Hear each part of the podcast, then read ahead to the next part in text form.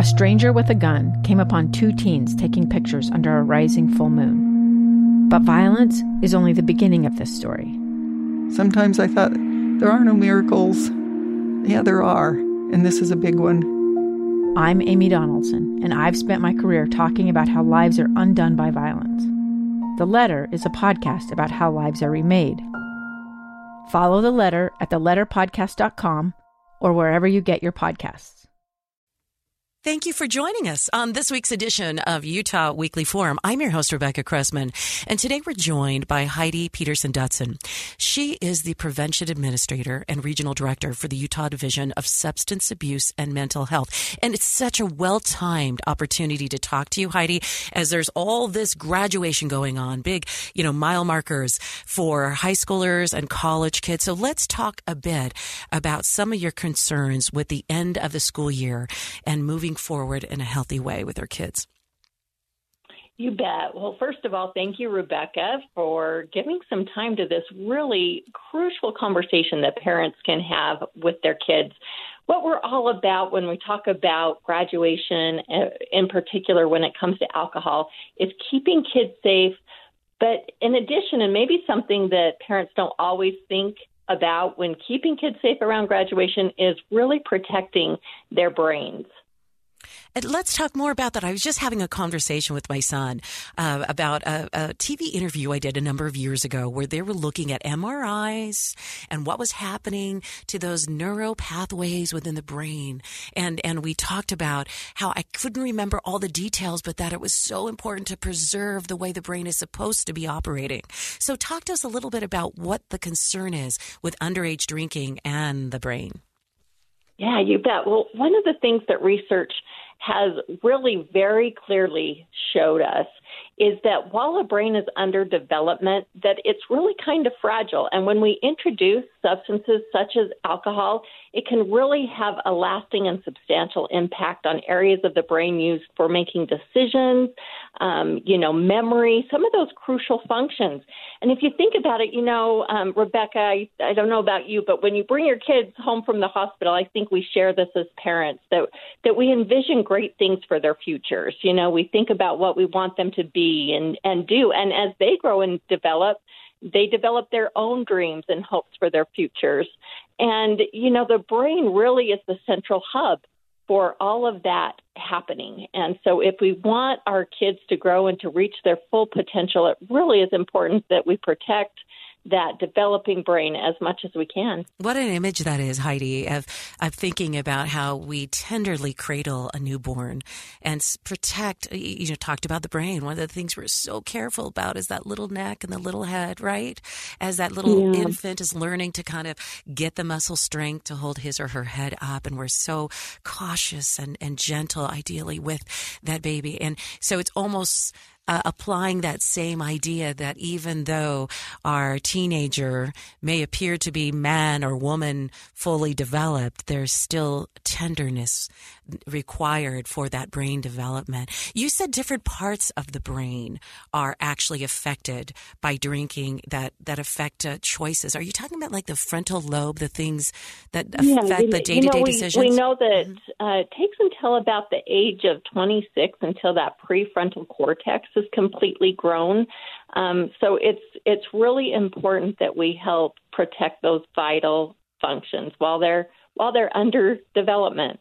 And so, if I just one more point of clarification. So, we've learned through research that uh, if a underage uh, young or young adult uh, uses substances, it can affect the way that brain functions, not just that moment, but in the future.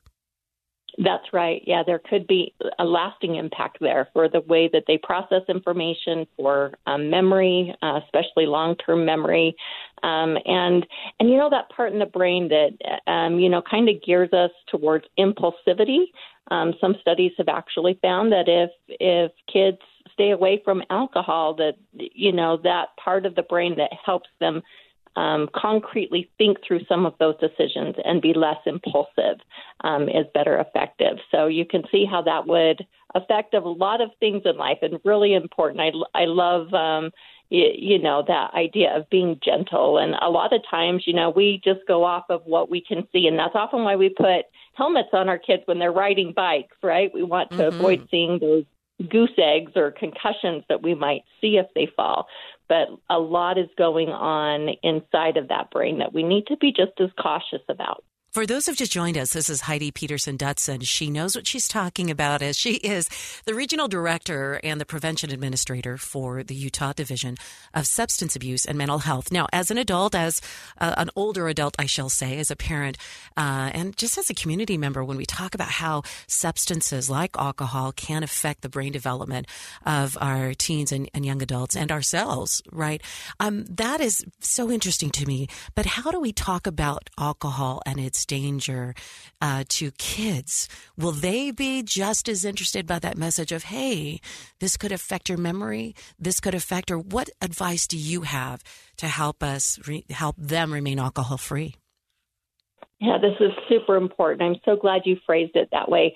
I think something that's important to remember is is alcohol is part of many crucial conversations that we need to have with our kids, but having those crucial conversations really starts with having a good relationship with our kids. Um, so early on, as we're talking to our kids, um, it's important that we're setting good uh, bound. Uh, I'm excuse me, good that we have good, strong, warm relationships and strong bonds with our kids. Um, so it's important that we get into their their world. Now, we have three things that we like to go by with Parents Empowered when it comes specifically to alcohol. The first of those is that we need to set very clear rules um, and have boundaries with our kids about alcohol. And something additional that's really fascinating about the research is that we know very clearly that parents are the number one reason that kids choose to say alcohol free. Now, as parents, I I know that often when especially during those teenage years, we tend to think, "Oh, my kids are influenced by their friends far more than anybody else." But when we ask kids, the what they tell us overwhelmingly is that when their parents have strong rules with no underage drinking, um, that they that they go along with those rules, and that becomes the number one reason.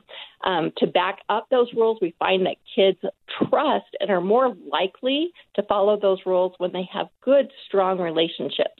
Um, so again, this doesn't need to be a very serious conversation where we sit down and we feel like this is a one and done, but part of a natural conversation, you know, that we can bring it up organically as we drive our kids to school, um, you know, late at night when they're telling us about their day or when they're talking about different social events that they have that we can bring up this conversation around alcohol um, because it is so important. It needs to be repeated often. And there's a difference between talking to your kids about drinking and talking to your kids about remaining alcohol free, right? Yes, yeah, absolutely. Um, and I think what you're saying there plays very well into that very clear standard, you know, that we want to help them understand the reasons why, just like we were talking about brain development, you know, if, if to let them know that, you know, because we care about you and we want you to reach that dream of going to college or, um, you know, becoming a professional athlete or whatever that dream is, to help them understand the important function of that brain and that because we care about them, that that is the reason that those firm rules are in place um, so that we can help protect and help them navigate their, their journey to a safe and healthy future. All right. So we talk about, you know, the tradition, the cultural tradition that exists as graduation arrives. It is so for so many communities and peer groups is we're going to get drunk or we're going to drink on, you know, prom night. We're going to drink at graduation. We're going to drink in the summertime when things are free. So to me, I keep seeing these benchmarks, right?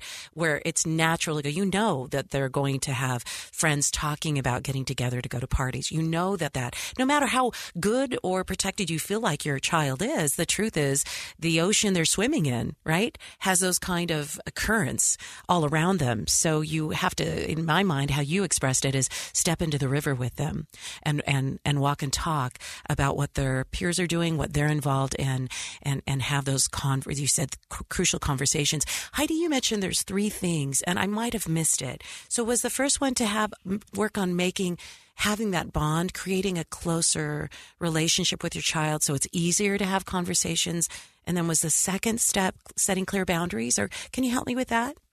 Yes, yes. And thank you for the chance to review because I don't think I got to number three, and it's very important too. So the first one is that that bonding. We want to remember that. That's a that's a everyday thing that we can strive to create those moments where we're feeling bonded to our kids, where we're getting inside of their world, asking questions, um, giving them a chance to feel close to us and see us as somebody um, that is trusted to to be an everyday part of their lives, somebody that they're comfortable talking about um, with difficult things. Um, the second is um, that the boundaries that we want very clear rules against no underage drinking. Um, and again, just to underscore, it's really important that that that rule is a, a zero tolerance rule, and that the kids understand that. The third um, kind of pillar that we go by with Parents Empowered is monitoring, and and that kind of lends to you know following up with our kids. If if we have set a rule about no underage drinking and they go to a a party, that we can circle back um, or maybe send them a text um, while they're at the party and just make sure that they're in a safe environment um, with with no alcohol. Um, and it, you know, you brought up Rebecca the the idea that very often there can be perceptions out there, especially around graduation, that oh, I'm graduated now, I'm an adult, and even though I it, I know it's not legal till 21, this is kind of a rite of passage, and there's going to be drinking, and I'm and I'm going to experiment with that.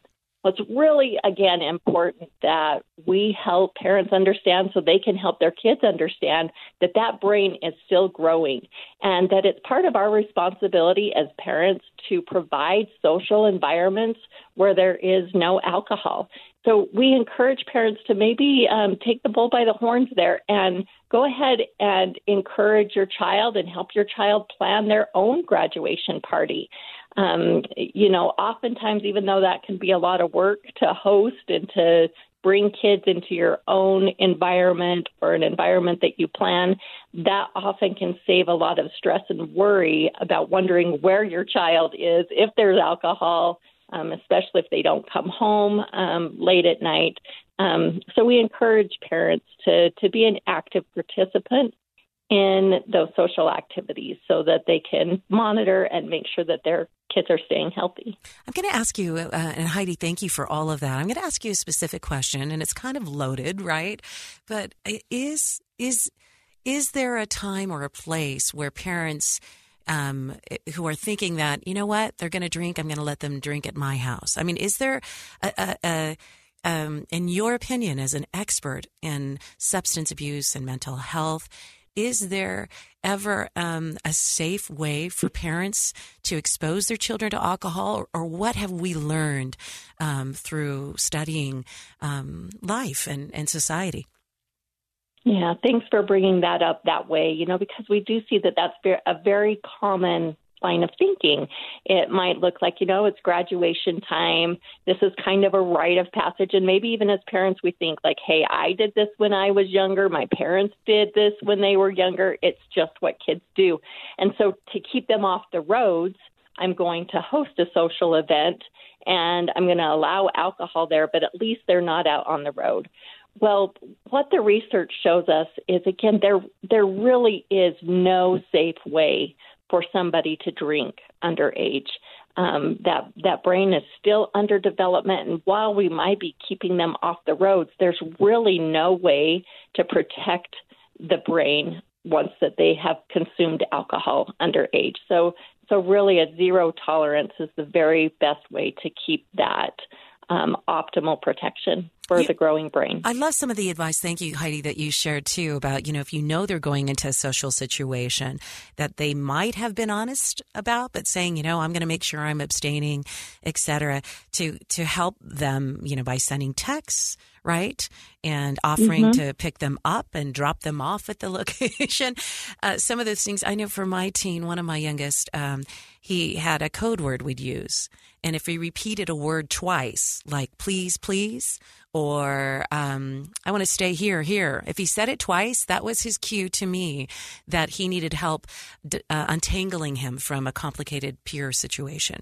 So peers might be around him, and and so then I could kind of be the heavy to say, "That's it, you absolutely got to come home," and then he could say to his friends, "Sorry." And and some of that happened, you know, maybe before even 18 but 17 18 where it's even when you're close friends if their if their peers start to um, get involved in that it's it's a difficult thing for these teens to untangle them so i thought it was very helpful to give a lifeline to make it easier for them to get out. I love that. I I love that so much. I haven't heard that one with the with the double words. I think that that is super brilliant you know, part of what we know is that kids really do crave to have boundaries and monitoring because it helps them feel safe and know that they're taken care of. Sometimes, you know, they might balk against some of the rules that we set for them, but but the research bears out that when kids have these healthy rules, when they know their parents are checking up on them, that it really does help them know that they're cared for and and that their parents, you know, are invested and are there for them. Um, one other tip that, that I'll add as far as that monitoring piece is that it can be a really good practice as parents to get into this habit of asking our kids some questions before they go to hang with their friends or go to a party. We term this the five W's, um, and those questions are: Who will who will you be with? Where are you going? What will you be doing? When will you be home? And last but certainly not least is will alcohol be there? Um, and all of these questions are on our web, website at parentsempowered.org. But they, if we can get in a habit of just asking our kids these questions, um, you know, there might even be some rolling of the eyes of like, here we go again. But over time, that can kind of be this endearing, like, you know what, my parents really care. And every time I go somewhere, like they know these things and and they're invested and they get in the habit of being prepared with those answers and then when they're put in those awkward situations they are much more prepared to take those steps like you said to send that text to mom to send the please please or the here here that lets them know you know what um i I fully support you being my parent right now um, and intervening in a way that gets me out of this situation. Um, so again, the five W's can be a really great tool for parents to and use often, as well. And Heidi, I think often the eye roll is a cue that you're doing something right. yeah, I think you're right. Um, I think you're right. I, am glad and that, we know that because we were kids once too, right, Rebecca? Yes, yeah. And I, you know, I still roll my eyes occasionally. I'm glad. I'm surprised they're not stuck in the same position.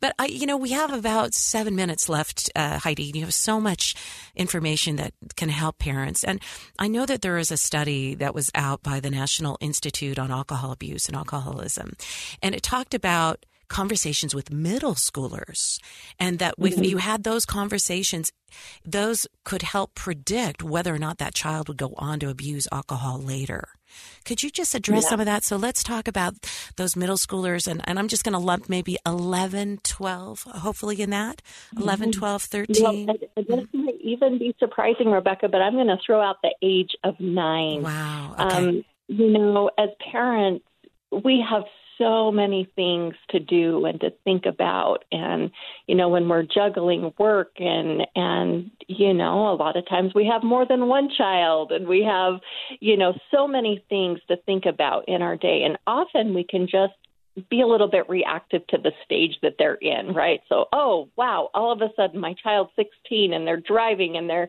going to these parties and will there be alcohol there? But we're really wanting um, to do a call out to parents there.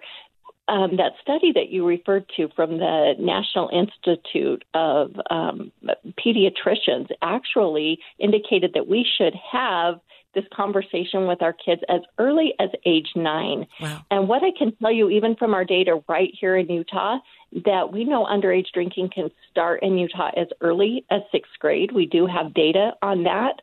Um, we also know that around age nine, most kids still have a negative perception of alcohol use that they kind of see that as, as something that they should steer clear of. But between those ages of 9 and 13, as those kids are growing into those adolescent and middle school years, those attitudes can become increasingly favorable um, towards alcohol. So, as parents, the earlier we start and make our strong disapproval very clear by setting rules um, again, we're increasing our chances that they're going to adhere to those rules and that their brains will remain alcohol free. Mm. Uh, that's fascinating, isn't it? And it's it's um, disheartening too to think of these nine and ten year olds, but it is a reality right? And it's mm-hmm. something, the more we kind of uh, open our eyes to it, the more we can protect our children, um, you know, our little mini adults that are within our circle of interest. And, and uh, some, mm-hmm. a couple of the questions I thought that was really specific um, because I think being specific helps get the answer out of kids. But one of those questions that was in that study was asking middle schoolers, do you have any friends who have had any drink containing alcohol in the past year? So, do you have any friends? Because I remember when we were talking about mental health, me um, being cued by Parents Empowered to ask questions. Do you have any friends who have talked about uh, suicide in their life, you know, asking specific questions. So by saying, Do you have any friends who have had any drink containing alcohol in the past year? Then if you ask your middle schooler that, it actually kind of drills in and, and then opens the door for them to be able to say yes, right? And then you can get a bigger picture yeah. of what's going on. Yeah. And, and I, I love that question because you know, just the way you framed that, and we can all picture ourselves being that adolescent. And and you know, let's be honest, man, in this world that we're navigating post pandemic and all of the added pressures, like this is even more important. But for a parent to to kind of have that courage to just dive in there, to take the time and say, you know, tell me that about your friends. You're actually creating a stronger bond there with your child and you're also opening a, an additional opportunity. So let's say that that child says, Well, yeah, actually, I was at my friend Joe's house and there was alcohol in the fridge and he asked me if I wanted some. Well, you know, then you have an opportunity to not only find out what happened next, but to help troubleshoot with your child. Okay, if that happens again, how are we going to handle that?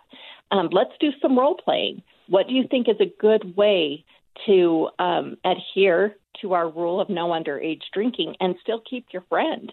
Um, you know, and we can all put ourselves in that situation of how that type of um, scenario could be really anxiety producing. So when we take that opportunity to role play and walk through some of those situations with our children, um, again, we're empowering them with skills that that will help them handle those situations with some finesse and and ease that they otherwise might not have had and and you know they might make a decision that they didn't want to because of that pressure um, I wanted to ask you one more follow up. Where are these kids getting their alcohol from? Where where have we found um, so that we can be on alert uh, uh, for that? But where are the kids most often getting alcohol from? Because they're too young to buy it, right, from the state liquor store. Yeah, Yep, exactly. We know that they're not legal to buy it. And interestingly, we asked Utah parents if their child were to get access to alcohol, where would it be? Um, 32% of Utah parents said it would probably be a, be at a party. But interestingly, when we asked Utah kids who drink where they got their alcohol, 57% said it was at a party. So um, at a lot of kids are accessing at party. Um, also, another interesting fact: only 12% of parents predicted that kids would get their alcohol from home. But the reality of that is that 59% of the kids who drink get their alcohol at home or someone else's home without any parental permission. And we also know that kids who do get their alcohol at home are more likely to binge drink. Um, so that adds an additional layer of concern because in some situations that that can really turn to a bad situation and, and even be fatal. Um, but probably the most alarming thing is that 44% of Utah kids who drink get their alcohol at home with their parents' permission. So again, that goes back to you know really sending a shout out there to parents and and helping them to understand um, that that while they might not be able to see a goosebump from a fall, um, that they're really are dangers there to the developing brain. And we ask that, that parents really set a clear rule for no underage drinking. I appreciate your time, Heidi, and, and giving us all this advice on how to continue to help. And I, and I think of not only our role as parents, but grandparents and neighbors to try to help um, protect these kids. So, where is the best place uh, for information? Um, you know, kind of following up with what you shared with us today. Yeah, you know, I've, I know I've shared a lot of facts.